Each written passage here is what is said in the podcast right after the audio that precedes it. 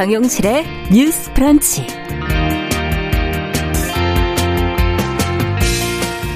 안녕하십니까. 정용실입니다. 열심히 살고 있는데 더 열심히 해야 할 것 같고 언제나 성과와 경쟁을 요구받으면서 삶이 쳇바퀴 속에서 돌아가는 것 같은 기분. 어, 나이와 성별을 떠나서 현대인이라면 다 내 상황이다. 이렇게 생각을 하실 텐데요. 이런 느낌과 함께 불현듯 찾아오게 되는 것이 몸과 마음의 탈진, 번아웃입니다.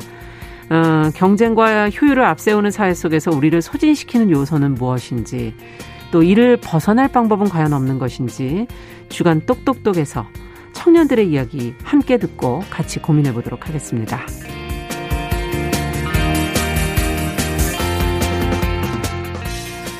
네, 살아가면서 겪는 모든 문제를 법의 잣대로 해결할 수는 없겠지만요. 문제가 너무 심각하다고 하면 빠져나갈 길이 또 막막하다고 하면 전문가의 조언에 따라 법대로 해결하는 것이 해답이 될 수도 있습니다. 오늘 초대석에서는 갈수록 복잡해지고 또 심각해지고 있는 학교 폭력 문제를 수없이 다루고 공부하면서 전문성을 쌓은 학교 폭력 전문 변호사 한 분을 초대를 했습니다. 아, 기대해 주시기 바랍니다. 자, 3월 26일 금요일 정유실의 뉴스 브런치 문을 열겠습니다.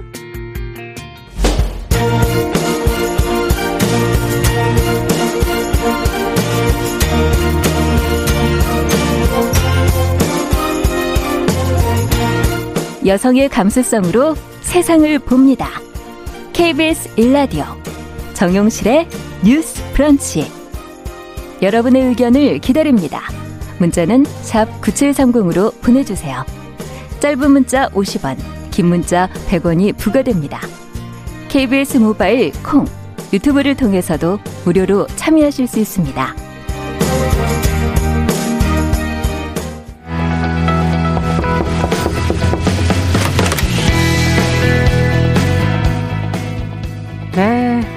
금요일의 첫 코너입니다. 주간 똑똑똑.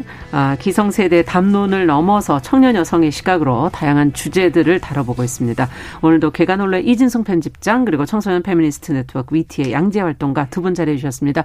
어서 오십시오. 안녕하세요. 네, 안녕하세요. 네, 오늘은 번아웃에 대한 얘기를 해보려고 그러는데 오늘 두 분 얼굴이 왠지 이렇게 피로해 보이지?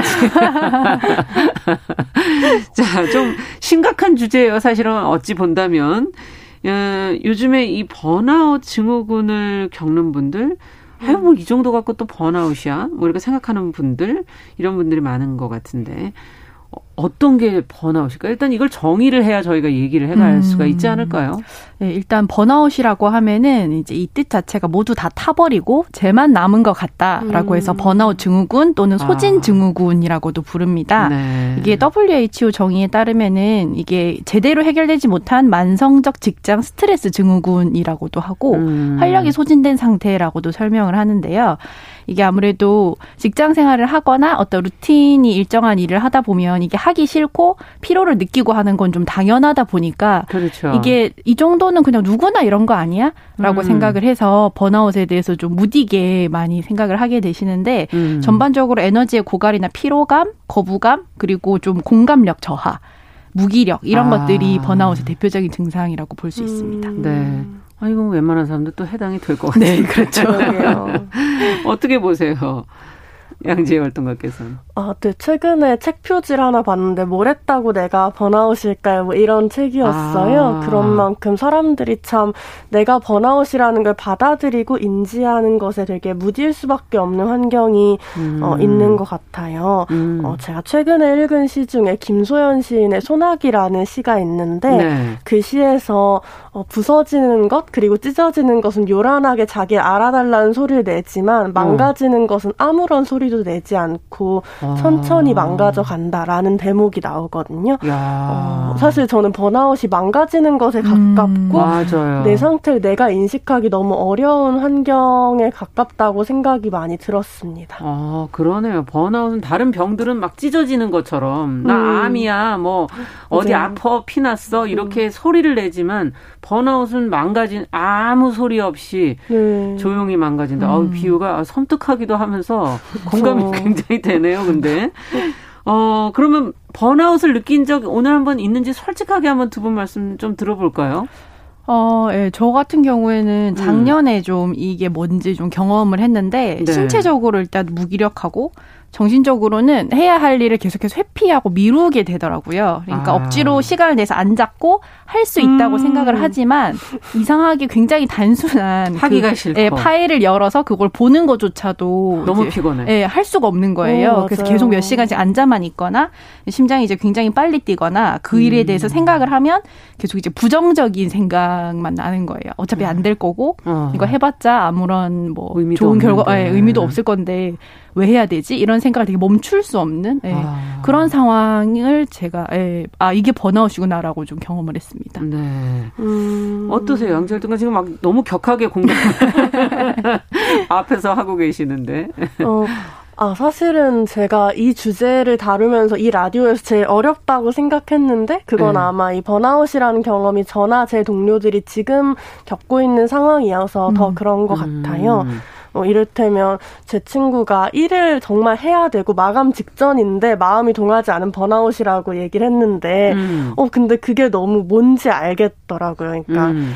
예전이면 급해서라도 일을 이제 급하다는 생각으로도 할 음. 여력이 없는 뭐 이런 상태들이 좀 저한테도 그렇죠. 좀 있었던 것 같고 어. 사실은 뭔가 뭐 제가 번아웃이 느꼈다고 느껴질 때는 그냥 사소한 일에도 혹은 아무 일도 없는데 눈물이 날 때가 제일 그랬던 것 같은데 음, 음. 어, 저의 경우에는 좀 대학에 진학하지 않고 않고 좀 이런 페미니즘에 관련된 활동들을 하면서 음. 나의 일이 대학생으로서도 아니고 뭐 아, 하다못해 아르바이트도 아니다 보니까 누구에게 잘 설명되지 않는 음. 일이었고요. 또 한편으로는 대학을 가지 않는 사람으로서 나를 알아주는 인정해주는 음. 사회적인 지지 기반이 없었고 그렇죠. 또 이 일이 지속 가능하기 어렵다라는 생각, 뭐 부족한 임금이라거나 뭐 단체의 지속 가능성에 대한 고민이라거나 음. 이런 것들 때문에 더 많이 우울감을 느꼈던 것 같아요. 그래서 음. 좀 미래를 생각하거나 더 나은 공간을 생각하는 게 어렵게 느껴졌고, 음. 그때 제가 느낀 건, 아, 내가 하고 있는 일에 확신을 가지고 모든 걸 내가 결정하더라도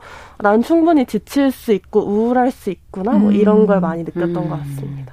야, 지금 두 분의 말씀 속에서도 아, 번아웃이라는 이런 상황에서도 올 수 있겠구나 음. 어, 하는 것들이 이제 조금씩 느껴지는데, 어, 특히, 어, 현실이 어려운 건 뭐, 많은 분들이 지금 음. 그렇게 느끼실 텐데, 지금의 시대가 또 그럴 수도 있고, 또 젊은 분들은 희망이 없다고 느끼시는 분들도 많으실 것 같고, 음. 네.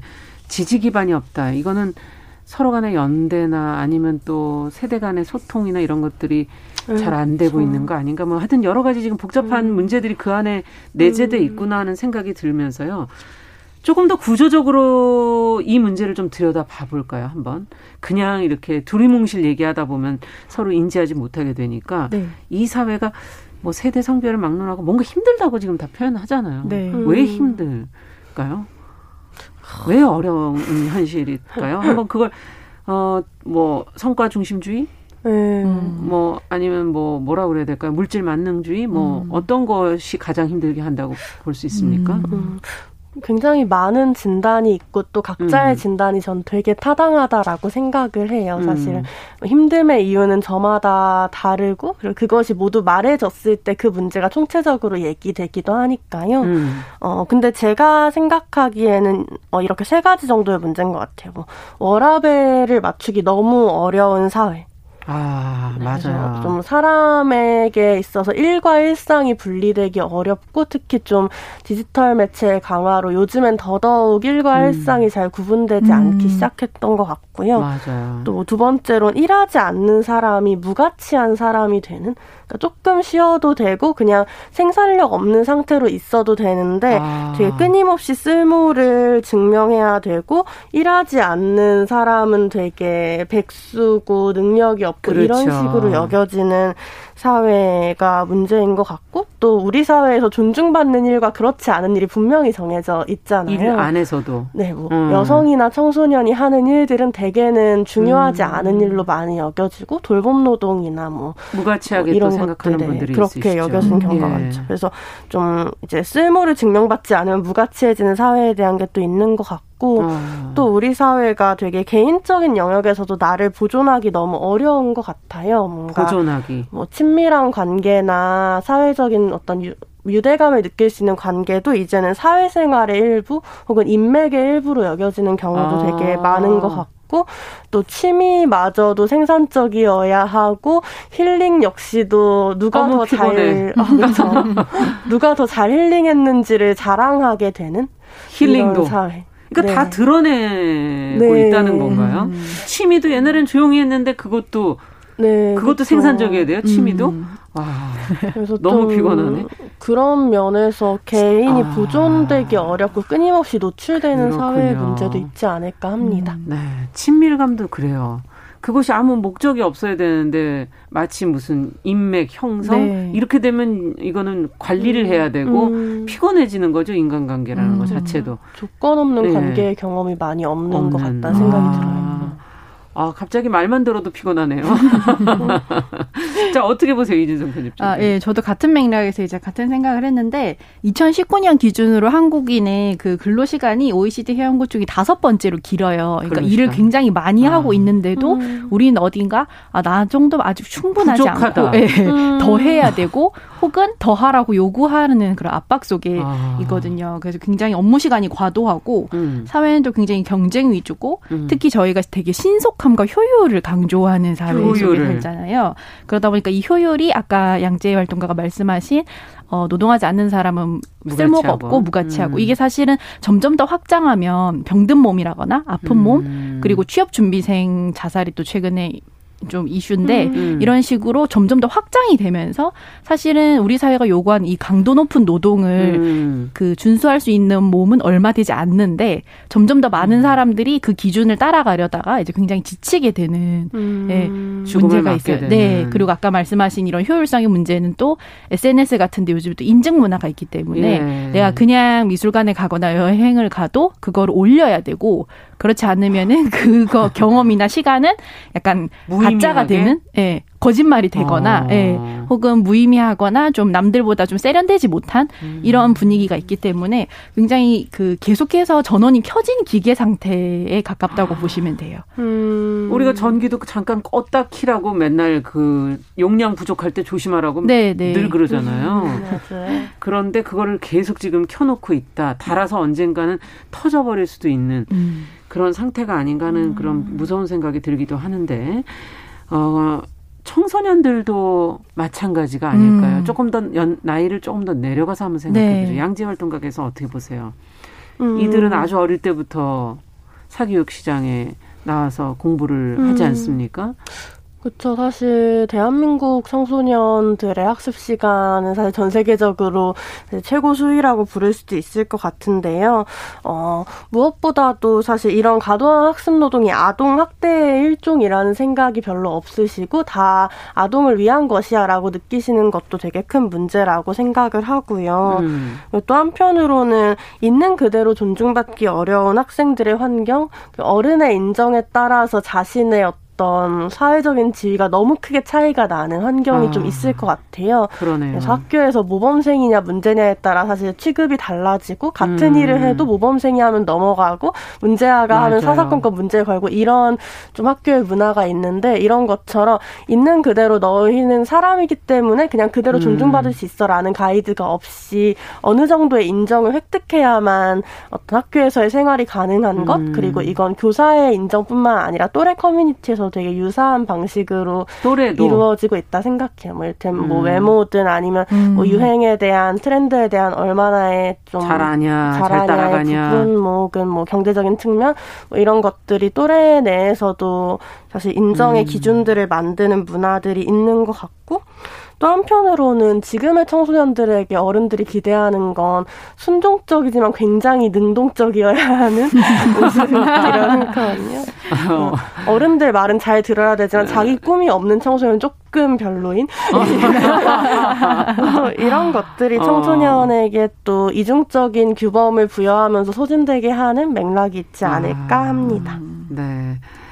이 젊은 시절에 방황도 하고 뭐 좀그 음. 허투루 보낼 수 있는 그런 시간들이 있어야 그것이 이제 나중에 음. 지나고 보면은 맞아요. 그 시간의 의미가 차차 이제 알게 될 텐데 음. 사춘기라 네가 지금 그러는 거지 음. 번아웃이라고 인정하기가 참 어려울 것 같아요 어른들 입장에서 네. 제가 왜 저럴까 음. 그냥 사춘기라 그런 거 아니야 중이병인가 음. 뭐 이런 식으로 지금들 취급하지 않나요 어른들은 음. 어떻게 그, 보세요 그렇죠 아무래도 네. 그 청소년기에 대한 어떤 시선 중에는 음. 이 물질적으로 뭐 다 충족이 되거나 음. 노동을 하지 않는데 뭐가 그렇게 힘드냐 공부할 아. 때가 제일 편하다라는 말들을 이제 하는데 그거는 음. 이제 어른들의 기준이고 음. 그 세계에 사는 학생들한테는 그 세계의 또 어떤 룰과 규범과 압박이 있단 말이에요. 음. 이제 그런 것들이 이런 식으로 아 잠깐 지나가는 거야 이런 식으로 얘기를 할 때 사실은 적절한 뭐 치료의 때를 놓치거나 음. 휴식에 입시가 너무 이제 중시되다 보니까 학생들한테 휴식이라는 거는 굉장히 위험하고 그렇죠. 좀 터무니없는 걸로 많이 여겨져요. 음. 네, 그런 상황에서 이제 학생들이 점점 이 문제 가 은폐되고 이제 주변화되는 경향이 있어서 아. 사실 굉장히 좀 큰 문제라고 보고 그 그래서 정신, 예. 나중에 문제되는 경우 있잖아요. 그렇죠. 정신과 진료나 상담에서도 이제 성인보다 훨씬 더 문턱이 높거든요. 보호자 음. 동의 문제 같은 것 때문에. 아. 예. 혼자 그냥 조용히 가서 처리할 수가 없으니까. 음. 예. 야, 이거 뭐 청소년 얘기를 해봐도 사실은 마찬가지가 아닌가 하는 생각도 들면서 대신에 아까 우리가 일과 쉼에서의 그 차별 그것이 음. 결국은 학생에서의 공부와 휴식에서의 차별 음. 뭐 이런 식으로 음. 그 둘을 동등하게 저희가 대하지 못하고 있고 균형을 잡아가지 못하는 문제들이 음. 보이는 것 같네요. 음. 어, 현대 사회가 그런 걸까요? 과거에는 그래도 좀 나았던 것 같은데. 제가 살았던 예전에는 음. 각기 다른 문제가 있는 네. 것 같아요. 예, 그때는 음. 막주 6일째고 이랬잖아요. 저희도 음. 토요일에 학교를 다니고 이랬는데. 예. 그런데 이제 그때는 노동시간 자체는 많지만 이런 식으로 끊임없이 더 나은 그렇죠. 자기 발전이나 네. 개발을 요구하는 그런 걸 좀 적었어요. 예. 직장 네. 생활을 하는 친구들도 5년 단위로 음. 신입들의 스펙이 점점 더 너무 좋아진다라는 맞아요. 말을 하는데 더 많은 자격증을 따고 더 음. 많은 공부를 해도 여전히 예, 부족한 그러니까. 거예요. 모든 것이 자식 자기 자신이 세상의 음. 기준에 이런 점들이 이제 좀 새 시대의 번아웃이 아닌가라고 그러면 어떻게 예방을 하고 이제 이 문제를 본격적으로 좀 어떤 것들이 필요하다고 보십니까?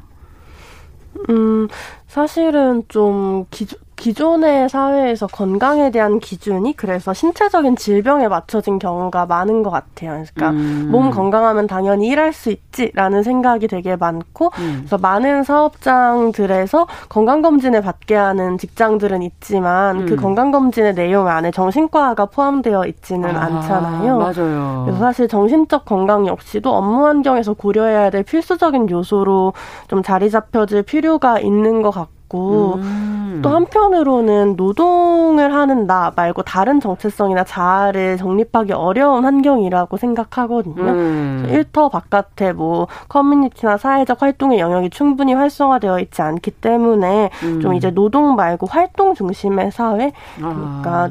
이런 임금을 받는 일들이 아니라 좀 시민들이 하는 주체적이고 자발적인 참여 행위들에 그렇죠. 대한 고민들이 좀 더 필요하고 음. 저는 뭐 노동 시간 단축뿐만 아니라 노동 바깥의 영역이 확대되어야 워라벨이라는 것이 가능하지 않을까라고 음. 생각을 하고 그래서 뭐 아주 많이 이야기된 대안이겠지만 노동 시간을 줄이고 음. 또 그 이런 이런 돌봄 노동을 분담하는 것 음. 그리고 이런 기본 소득 같은 노동 바깥의 소득을 안정적으로 보장하고 임금 노동이 아닌 영역에서 시민들이 하고 있는 사회적 기여들을 충분히 음. 인정하는 것이 어떻게 보면 제도적 장치일 수 있겠다는 생각이 듭니다. 그렇군요. 음. 어떻게 보십니까 이진송 편집장께서? 어, 예, 양재 활동가 말씀하신 거 동의를 하고요. 이게 우리 사회가 질병을 굉장히 개인화하는 경향이 있어요. 그러니까 네. 이 병은 네가 아픈 거는 네가 관리를 잘 못해서 그렇다. 네. 건강 관리도 능력이다. 음. 자기 관리 능력이다. 아, 이것까지도 네, 같은 말을 하면서 이제 네. 굉장히 이 병을 개인의 문제로 축소하는데 음. 현실은 누구나 너무 쉽게 아플 수 있고 또 아플 음. 수밖에 없는 환경이거든요. 맞아요. 그래서 우리가 건강권에 대해서 음. 다시 전반적인 검토를 해야 된다라고 생각을 음. 하고 이제 어떤 고통을 호소하는 사람을 봤을 때 이런 말들이 나가려고 할 때 한번 스스로 좀 브레이크를 음. 걸어보는 것도 필요하고 그 산업안전보호법에서는 기업이 보건진단을 받도록 권고를 하고 있어요. 지금 네. 이게 이 보건진단이 기업이 직장 내 스트레스 부담을 파악하는 건데 실질적으로는 아직 큰 도움은 안 돼요. 왜냐하면은 음. 나는 뭐 자살 충동을 느낀다 이거에 직장인들이 바로 yes라고 하기가 어렵거든요. 왜냐하면 이게 자신의 상태에 대해서 네, 솔직하게 털어놓으면 회사에서 음. 불이익을 받거나 맞아요. 네, 이런 정보들이 공유가 돼서 나쁜 평가를 받을 거라는 두려움 때문에 그런 조사에서는 아. 다들 또 실태를 파악하기 어려운 현실 문제가 있거든요. 아. 그래서 아직까지는 이제 이 제도가 현실을 따라가지 못하는 점들이 좀 있는데 이건 전반적인 인식 변화가 따라야 제도도 음. 이제 제대로 작동을 하는 거라고 생각을 합니다. 네. 어. 어쨌든 지금 두 분 다 얘기해 주시는 게 개인화되거나 어, 그것이 존재하지 않는 것으로 지금 되어 있는 부분, 정신적인 건강까지도 개인 네. 또 어, 육체적인 건강 모든 것이 지금 제대로 짚어져야 된다. 아, 제도와 문화는 항상 너무 시간이 많이 걸려가지고 어떻게 이게 어, 바뀔까, 뭐 이런 생각도 좀 한편으로 또 들어서 희망이 없기도 한데. 네. 아, 그래도 방법을 더 찾아봐야죠. 네. 그래도 시간이 걸리더라도 지켜보면서. 음, 네. 휴식이라는 거에 대해서 우리 한번 좀 음. 어떤 것을 원하십니까? 음. 어떤 휴식을 원하십니까? 지금 아까 우리가 일과 휴식, 네. 노동 시간 외에 나, 이런 것들에 대해서 한번 좀 고민해 보죠. 음. 네. 음, 좀 저는 최근에 생각을 했던 건 제가 막 쉬어야겠다라고 생각을 할 때가 언제일까라고 생각하면 일에 차질이 생겼을 때인 거예요. 음. 그러니까 내가 이 업무를 할 수 없을 만큼 지쳐 있구나를 알 때, 아, 좀 쉬고 회복해서 다시 일을 해야지라고 생각을 하게 되는데 그게 되게 좀 저 스스로에게 안 좋은 생각은 아닐까? 음. 어떻게 보면 일로 돌아가기 위해서가 아니라 그냥 나 자신을 채우기 위한 휴식이 더 필요하지 않을까라는 아. 생각이 많이 들어서 좀 돌아갈 곳이 없는 돌아가지 않아도 되는 휴식이 필요하지 않나라는 고민을 요즘은 하고 있어요. 아 그러네요. 음. 자꾸 또 돌아갈라 그러네요. 쉬고 나서 이지성 편집장께서는 네, 저는 일단은 공백이 저희 일상에서 굉장히 중요하다고 생각을 해요. 음. 지금 우리는 너무 공백 없이 촘촘하게 음. 그 타, 핸드폰을 통해서 타인과 연결되어 있거나 맞아요. 업무와 연결되어 있기 때문에 그래서 저는 좀 기력이 떨어지거나 번아웃이 올 것 같은 조짐이 보이면 일단은 SNS를 제일 먼저 끊고 아, 음악도 안 듣고 이제 소위 말하는 그 멍 때린다라고 하는 어. 아무 생각 없이 가만히 이제 있거나 이제 2, 30분 정도 산책하는 거를 하고 음. 있는데 가장 이상적으로 바라는 거는 당연히 다른 모든 분들도 그렇겠지만 저 어디 먼 데로 가서 이제 그렇죠. 연락도 안 받고 예, 혼자 한 한달 음. 정도 쉬는 그런 맞아요. 걸 상상을 하지만 현실적으로는 좀 불가능하기 때문에 음. 이런 식으로 좀 틈틈이 자기 시간을 좀 확보하시는 게 좋을 것 같고 음. 그런 점에서 사실 요즘에 miracle morning이라 그래서 직장인들이 새벽에 일찍 음. 일어나서 음. 자기만을 위한 시간을 가지는 걸 얘기를 해요. 또 일찍 일어나요? 네. 왜냐면 시간이 없으니까. 음. 그러니까 이게 또 문제인 거예요. 그래서 사람들이 어. 이건 아침형 인간의 변형 기출이 아닌가 그러니까. 이런 이야기를 많이 하는데 아침형 인간과의 차이는 다만 이제 일어나서 생산성에 집중하기보다는 뭐 명상을 음. 하거나 아. 자기 시간을 가지는 거를 중점으로 두는 게 차이예요. 음. 그런데 이제 수면이 굉장히 사실 중요하기 때문에 이런 miracle morning이 굳이 아침잠을 줄이지 않고도 우리 일상에 확보가 될 수 있으면 좋을 텐데라는 생각을 했습니다. 그러네요. 음. 예. 수면이 진짜 문제가 아닐까 하는 걱정도 되지만 그래도 어쨌든 뭔가 오롯이 자기 시간을 갖고 싶은 그 마음의 표현이 아닐까 네, 하는 그렇죠. 생각도 드네요. 앞서 SNS라는 게 어, 참 번아웃을 유도하고 음. 자기 개인의 삶을 온전히 보존하지 못하게 계속 밖으로 끌어내고 있다. 음. 이거를 또 사, 뭐, 이걸 통한 관계 의 거미줄 음. 이거에도 힘들어 하시는 분들도 계신 것 같고 어, 또 이걸 이용하는 상업적으로 이용하는 사람들 이런 건 어떻게 보시는지요? 음. 사실은 이 1인 음. 미디어의 시대여서 SNS의 영향력이라는 게 단순히 뭐 나와 내 주변의 지인 관계를 의미하지 않는 상황이 왔던 음. 오는 것 같아요. 그래서 아까 저번에 말했던 것처럼 힐링도 세일즈 되고 사실 의지도 맞아요. 이제 돈으로 살 수 있는 아, 세상이 의지도 돈으로? 왔더라고요. 그래서 제가 최근에 친구가 어플을 깐 걸 보는데 이제 내 목표를 정해두고 돈을 걸어서 거기에서 이제 내가 목표를 안 이루면 돈을 차감하는 막 이런 어플이나 어. 아니면 공동 챌린지 SNS를 통한 뭐 이런 것들도 막 나오고 그래서 사실은 이런 부분들에서 SNS라는 것이 좀 내가 어떤 걸 소비하는 것을 보여줌으로써 끊임없이 자기 실천을 사회적으로 드러내게 만들고 음. 그걸 통해 좀 인정 가치를 확보하는 음. 방식이 좀 많은 것 같다라는 생각이 들고 그렇죠. 그래서 사실은 뭐 이제 돈을 차감당하지 않는 것 혹은 좋아요를 많이 받는 것이 자기 보상이 아니라 음. 내가 나 스스로 인정하고 파악하고 존중하는 게 자기 보상이 될수 음. 있는 좀 사회가 필요하지 됐습니다. 않을까라는 생각을 합니다. 그러네요. 모든 음. 게 세일즈되고 음. 돈으로 계산되어지는 어떻게 보세요, 이진송 아, 예. 스마트폰의 발달 음. 때문에 언제 어디서든 연결되어 있다는 게 이 밀레니얼 세대의 번아웃 특징인데요. 음. 이제 넷플릭스의 소셜 미디어라는 다큐멘터리에서 이 점을 다루고 있어요. 그래서 음. 계속해서 연결되어 있는 자신의 에너지가 음. 사실 어떻게 갉아먹히는지 이런 것들 수시로 온라인은 약간 어떤 무대와 가까운데 이 무대는 backstage가 없다라는 표현을 그러네요. 네, 쓰고 있거든요. 저희 방송하는 사람들이 음. 밖으로 이렇게 그 뭐 공인 뭐 이렇게 네. 표현하는데 모두가 공인이네요. 모두가 공인인 사회예요. 네, 네, 네. 공적 관계를 음, 맺고 그렇죠. 있는 사적으로 친구하고만 그 SNS에서 하는 게 아니니까. 네, 네, 네. 자, 그럼 끝으로 한 말씀씩 듣고 마무리하도록 하죠. 같이 고민을 해야 될큰 음. 숙제를 오늘 던져주셨습니다. 네. 음. 양재 활동가부터 끝으로 어떤 걸 바라시는지 좀 쉬는 일이 두렵지 않은 사회가 필요하다는 음. 생각이 음. 들어요.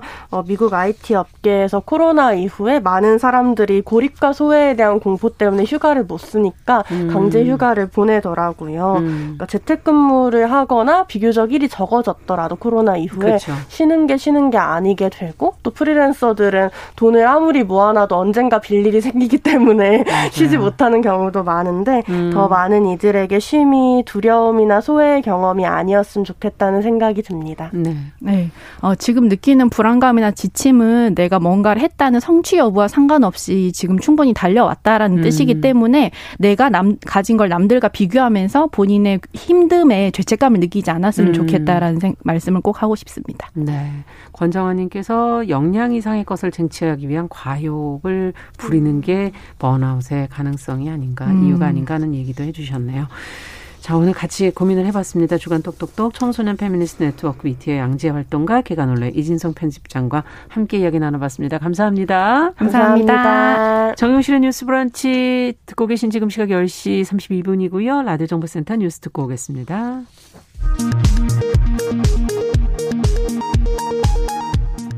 국내 코로나19 신규 확진자가 하루 새 494명 늘어 한 달여 만에 최대치를 기록했습니다.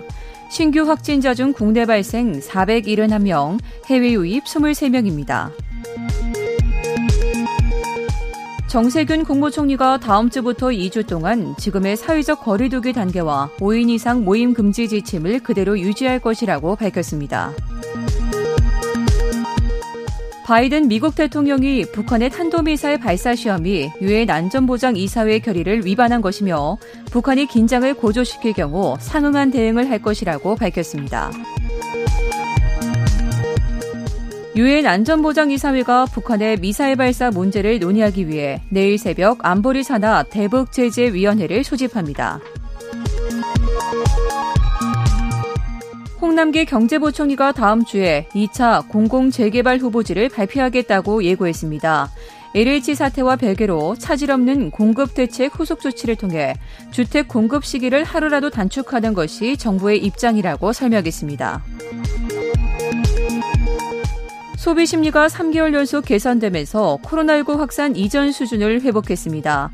주택 가격 전망 지수는 하락했습니다. 지금까지 정보센터 뉴스 정한나였습니다.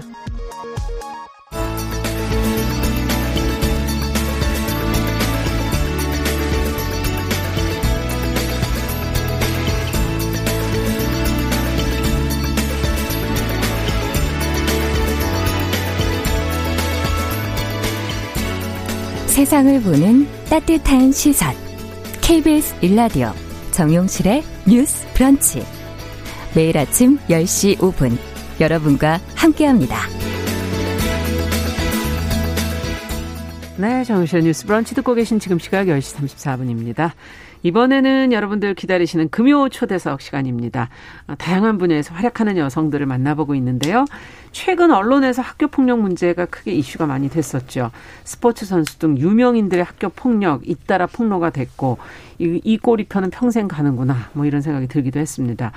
최근 들어서 학생들이 겪는 폭력이 사이버상에서의 따돌림, 언어 폭력, 디지털 성폭력 등 복잡한 양상으로 나타나고 있어서 어, 그 전에 세대들이 좀 이해하기 어려운 국면으로 가고 있죠. 오늘은 대한변협에서 최초로 학교폭력 전문 변호사 인증을 받고 활동 중인 노윤호 변호사 어, 저희가 초대해서 학교폭력에 대한 전문가로서의 생각 그리고 실질적인 도움 말씀 들어보도록 하겠습니다. 어서 오십시오. 예, 안녕하세요. 예, 반갑습니다. 예, 반갑습니다. 네. 그리고 또 매주 이 시간 함께 해주시는 분이죠. 서평하는 코미디언 남정민 씨 어서 오십시오. 안녕하세요. 반갑습니다. 코미디언은 남정민입니다. 네. 안녕하세요. 아. 이 학교 폭력 요즘 연예인들 사이에서 난리잖아요. 예, 예. 저는 그 민간인이라 괜찮습니다.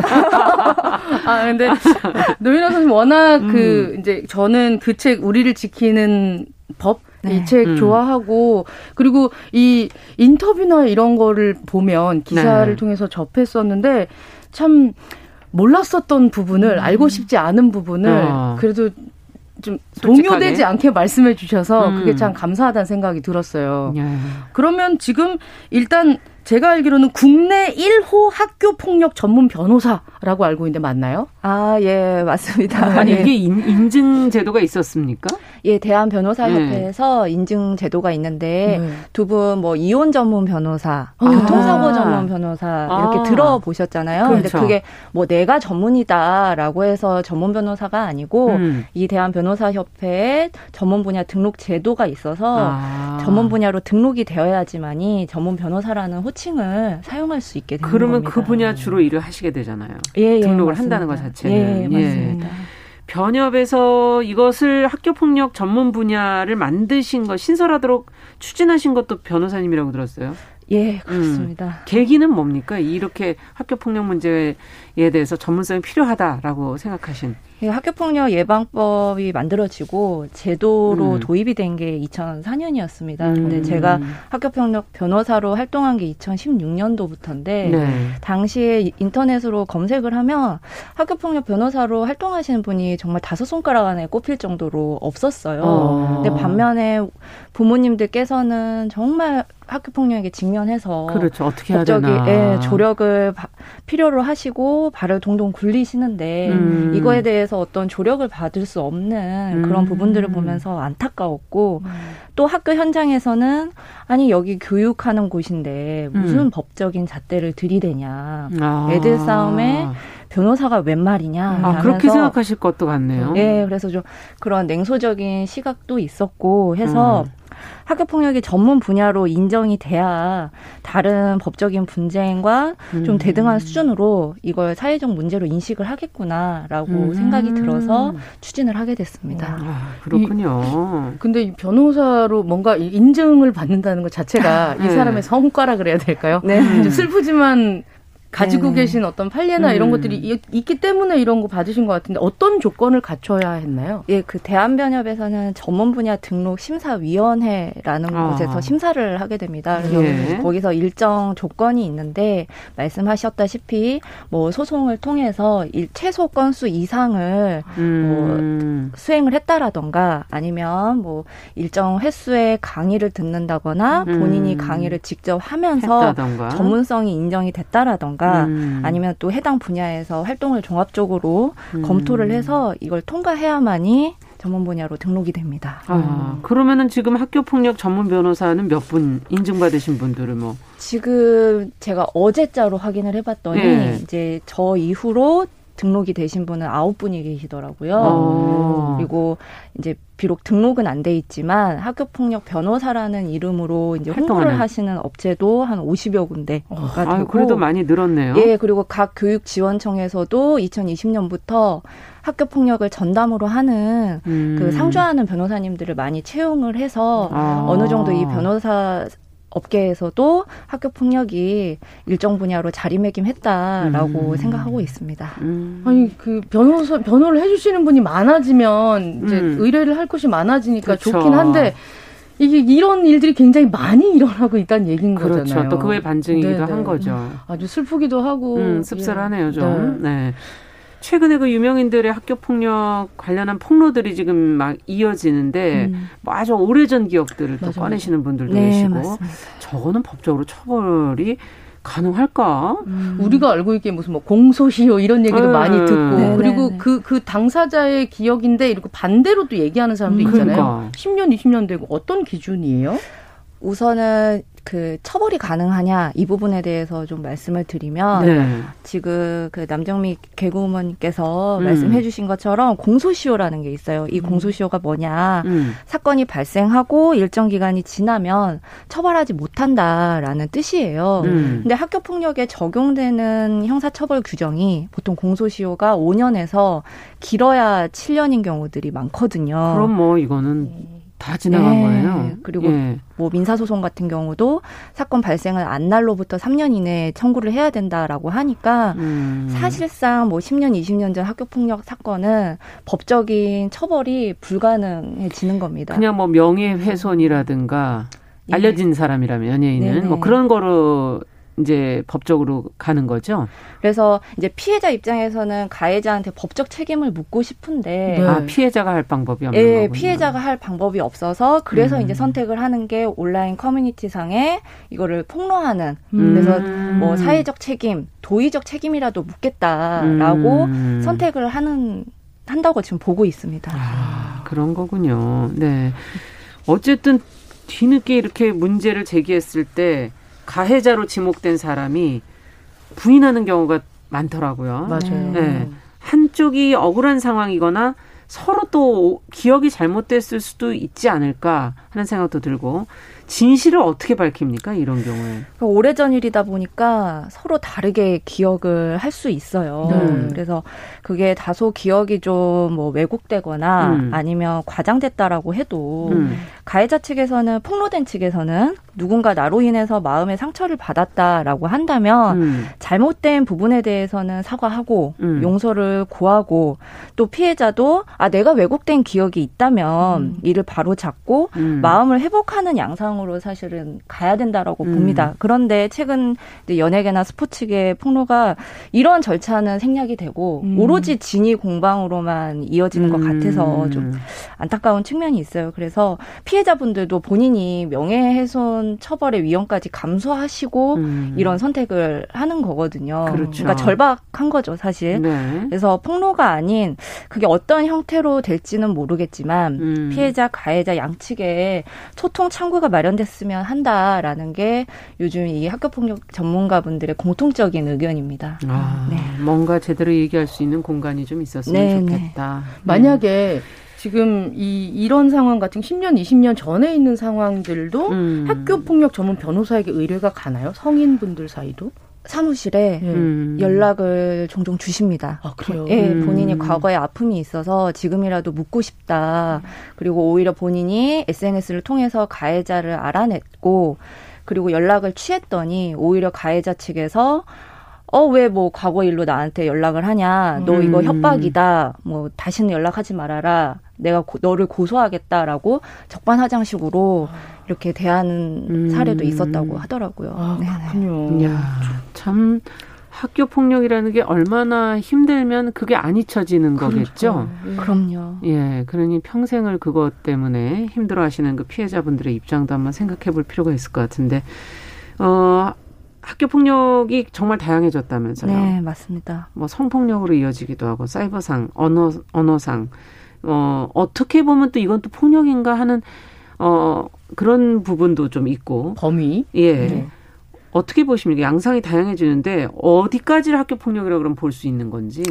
학교 폭력 예방법에는 학교 폭력에 대해서 정의를 해놓고 있습니다. 예. 뭐 폭행, 상해, 뭐 명예훼손, 성폭력, 사이버 폭력, 기타 이에 준하는 신체, 정신, 재산상 피해를 주는 행위다라고 음. 해서 좀 열린 규정으로 마련을 해놨습니다. 왜냐하면 어. 학생들이 워낙에 새로운 유형으로 진화를 하기 때문에 법망을 빠져나가지 못하게 음. 하려고 좀 열린 규정으로 마련을 했고요. 음. 그래서 피해 학생은 폭력이라고 하는데 음. 가해 학생은 아 나는 그냥 장난이었다 하는 음. 경우들이 사실 많이 있어요. 그런데 사망에까지 이르는 학교 폭력 사건들도 가해 학생들은 죄다 나는 장난이었다. 장난에서 시작했다. 야. 이렇게 이야기를 하거든요. 그래서 음. 교육부에서는 말하기를 아무리 가해자가 장난의 의도라고 했더라도 음.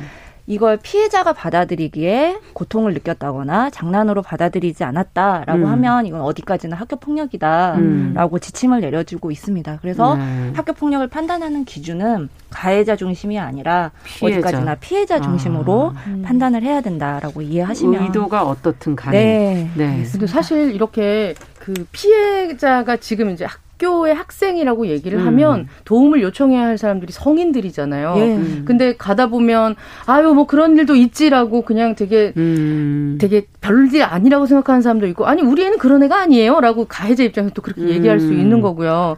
어 좀 어른들의 인식이 좀 아이들에게 음. 상처가 더 될 수도 있지 않나 하는 생각이 예, 드는데요. 맞습니다. 그래서 아까도 말씀드렸지만 학교 폭력을 애들 싸움으로 치부하는 음. 게 사실은 학교 폭력 해결을 가로막는 음. 원인 중에 하나입니다. 그래서 음. 사건의 경중을 따지지 않고 음. 우선적으로는 어른들이 적극적으로 개입을 해서 아 개입을 하는 게 맞습니까? 예. 그래서 아. 이게 학생들 사이에서는 자기네들끼리 자체적으로 해결할 수가 없거든요. 음. 무슨 뜻이냐?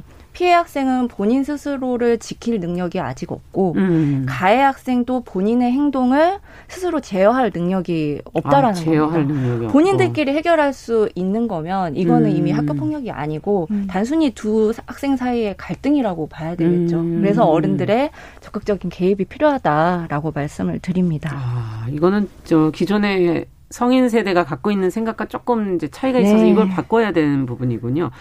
학교 폭력이 그러면 지금 많은 유형 중에서 가장 심각하다고 보시는 건 어떤 거예요? 가장 심각하다고 보는 거는 단연 사이버 폭력입니다. 사이버 폭력. 이건 네. 좀 설명을 해주세요. 네. 어떻게 사이버 하는 건지. 폭력이라고 하면 음. 뭐 스마트폰이나 네. 아니면은 인터넷을 통해서 음. SNS나 아니면 온라인 상에서 이루어지는 모든 형태의 폭력을 사이버 폭력이라고 할 수가 있는데 예. 뭐 원체 다양하게 있습니다. 뭐 예. 를 들면 뭐 단체 채팅방에서 음. 학생들끼리 모여가지고 피해 학생을 조롱하고 놀린다던가 음. 아니면 피해 학생을 뭐 우스꽝스럽게 나온 사진을 뭐 게시를 한다던가 아. 하는 게 이제 대표적인 예인데요. 왜 그러면 사이버 폭력이 가장 심각하다고 네, 심각하냐라면 예.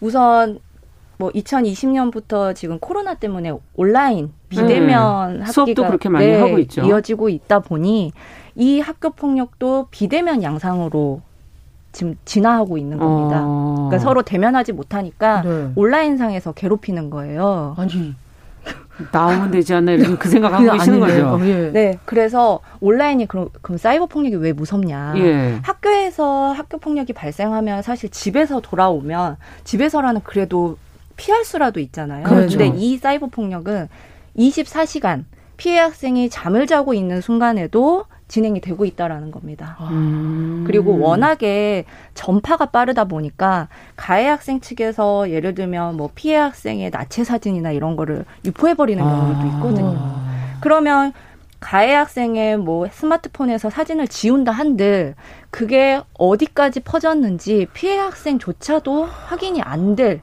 정도로 전파가 많이 된다라는 겁니다. 그래서 예. 피해 의 정도도 크고 그리고 또 일례로 뭐 오프라인상에서 집단 폭행이 이루어지면 음. 그 장면을 동영상으로 촬영을 합니다. 오. 어. 그리고 가해 학생들이 SNS에 게시를 해버리는 거예요. 오. 어. 그러면 이 폭력을 모르던 주변 학생들 불특정 다수가 모두 피해 학생이 맞는 모습을 고스란히 보게 되고 음. 피해 학생은 어마어마한 수치심을 느낄 수밖에 없는 거죠. 어, 이거는 저희 세대는 좀 정말 이해하기 쉽지 않은. 근데 지금 지금. 세대들은 포노 사피엔스라고 아이들이 태어나자마자 휴대전화만 들고 다니니까. 진짜 완전 삶이랑 완전 직격 네, 그래서 아. 학생들, 청소년들 사이에서는 아. 사이버가 곧 현실이고 아. 현실이 곧 사이버다라고 아. 우리가 이해를. 근데 이거는 부모님들이 더 찾아내기가 힘드시겠네요. 그러니까 네, 그래서 또 애들이 웬만해서 안 보여주잖아요. 그러니까요. 네. 그래서 이 가해 학생들이 어른들의 눈을 피해서 더 사이버로 옮겨가는 경향이. 아. 만약에 이런 식으로 의뢰가 되면 찍는 놈, 보는 놈, 퍼트리는 놈 이렇게 있잖아요. 그럼 그 그다 처벌 다, 다 처벌 받아야 네, 되는 거 아니에요? 다 처벌 받아야 됩니다. 아, 네. 그렇죠. 아, 야, 이거를 그러면은 알게 됐을 때 어떻게 해야 될까? 어떤 음. 단계를 거쳐서 어떤 절차를 밟는 것이 맞는 걸까? 네. 예. 일단 당황해서 뭐 부모 입장에서도 아무 생각이 없을 것 같아요. 처음에는 어떻게 해야 될까? 찾아가야 되나? 근데 누군지 뭐 사이버라면 더 그런 것도 좀 찾기가 좀더 음. 애매하지 않을까 음. 싶기도 하고. 그래서 아까도 제가 강조 드렸지만 어른들이 적극적으로 개입을 해야 된다라는 건데 음. 피해 학생이나 피해 학생 부모님이 걱정하시는 게 있어요. 아 신고해가지고 음. 괜히 보복당하는 거 아니냐. 그걸 제일 무서워요. 많이 걱정을 하시는데 네. 그런데 실제 사례들을 보면 학교 폭력으로 신고를 해서 보복당하는 경우보다 신고하지 않아서 2차 가해 또는 다른 잠재적 가해자들의 아. 타겟이 되는 경우들이 훨씬 많다라는 겁니다. 아, 네, 그리고 아. 일단 학교 폭력으로 신고가 되면 가해 학생들이 중단이 돼요. 음. 왜냐? 본인의 뭐 부모님까지 이제 학교에 와서 조사를 받아야 되니까. 되고, 예, 수사기관도 뭐 때로는 개입이 되고 하다 보니까 하다못해 반성은 안 하더라도 아 내가 얘를 괴롭히면 귀찮아지겠구나 라는 아. 생각을 해서라도 일단은 중단이 되는 겁니다. 어. 어. 그 그럼 첫 단계가 신고네요. 예, 맞습니다. 어, 음. 어, 엄마, 아, 지금 가해를 당하고 있는 우리 아이가 좀 이상하다 그러면 엄마한테 말해봐라고 얘기해서 알게 되면 이제 어떻게 보면 가해 아이가 신고를 한 거잖아요, 엄마한테. 네. 그러고 나면 그 다음 단계 엄마는 어떻게 해야 될까요? 그래서 어머니는 보통은 막 흥분하세요. 어. 우리 아이가 뭐 학교 폭력 피해를 입었다라고 하면 막 감정적으로 막 우시고 음, 애한테 음. 왜 네가 뭐가 모자라서 학교 폭력 당하냐 하는데 사실 그것도 인식이 잘못된 게 어.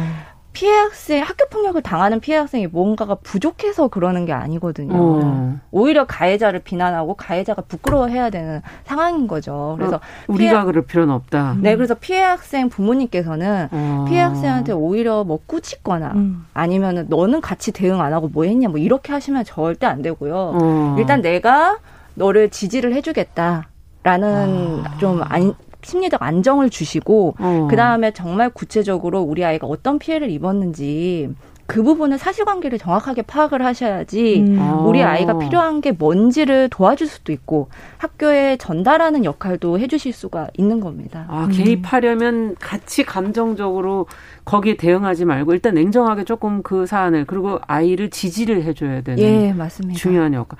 지금 저희가 이걸 전혀 순서를 모르고 네, 있네요. 네, 첫 번째가 신고, 그 다음에 두 번째가 사실관계 피해 사실을 확인해라. 확인. 네. 그런 다음에는 학교에 전달. 학교에 학교 전달. 신고를 하셔서 학교에 전달을 하시고 예. 그렇게 되면 교육지원청에 학교 폭력 대책 심의 위원회라는 곳이 열립니다. 네. 거기서 이제 피해 학생에 대한 보호 조치, 음. 가해 학생에 대한 뭐 징계 조치를 아. 내리기 때문에 이런 절차를 뭐 좀 확인을 하시고 예. 그리고 적극적으로 활용하시는 게 좋습니다. 그 피해 사실을 그러면 어떻게 증명을 몸에 상처가 난 건 뭐 사진을 찍고 네 몸에 상처가 뭐 났다라고 뭐 하면 건가요? 사진 촬영 매돌 며칠 뭐 촬영 메시 뭐 네, 이런 네, 것도 네, 기록하셔야 되나요? 네 그리고 어. 부모님들께서 그러시는 경우가 있어요. 애가 그냥 뭐 학교 폭력 당했다고 하면 아, 뭐 애들 싸움이니까 하고 병원 안 데려가시는 경우들이 많거든요. 아. 근데 보이지 않는 곳에 다친 경우들이 있어요. 어. 그래서 그럴 경우에는 혹시 모르니까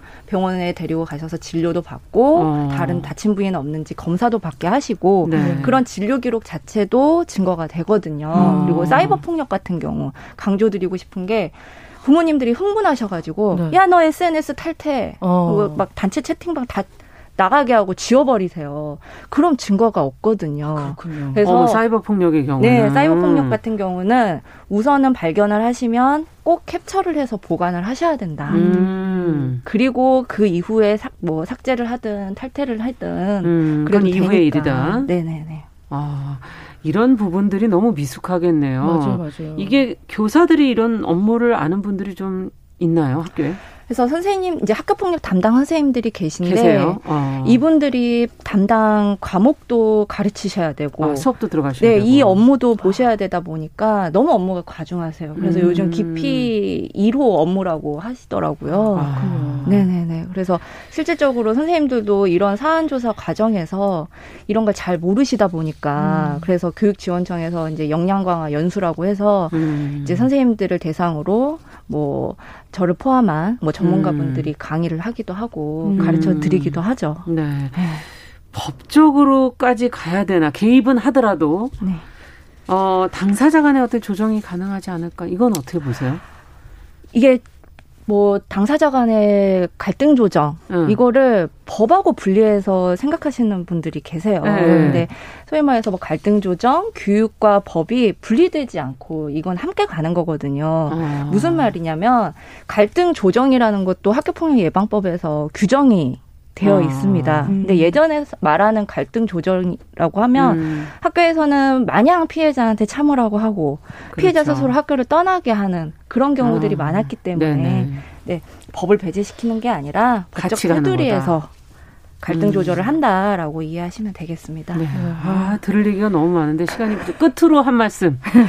네. 말씀드리지만 어디까지나 학교 폭력은 가해자가 비난받고 부끄러워할 일이지 피해자가 음. 부끄러워할 일이 절대 아니다라는 음. 이런 인식을 우리 어른들부터 음. 보여주는 게 학교 폭력 해결을 위한 길이라고 생각합니다. 네, 예. 잊지 않겠습니다. 금요 초대석 노윤호 학교 폭력 전문 변호사와 함께 저희가 몰랐던 학교 폭력에 대응하는 방법까지 저희가 같이 한번 짚어봤습니다. 노윤호 변호사 그리고 남정미 씨두 분 감사합니다. 네, 고맙습니다. 네, 고맙습니다. 네. 앞으로도 열심히 활동해 주시고요. 자, 정윤실의 뉴스 브런치 금요일 순서는 여기서 인사드리겠습니다. 저는 다음 주 월요일에 뵙겠습니다. 감사합니다.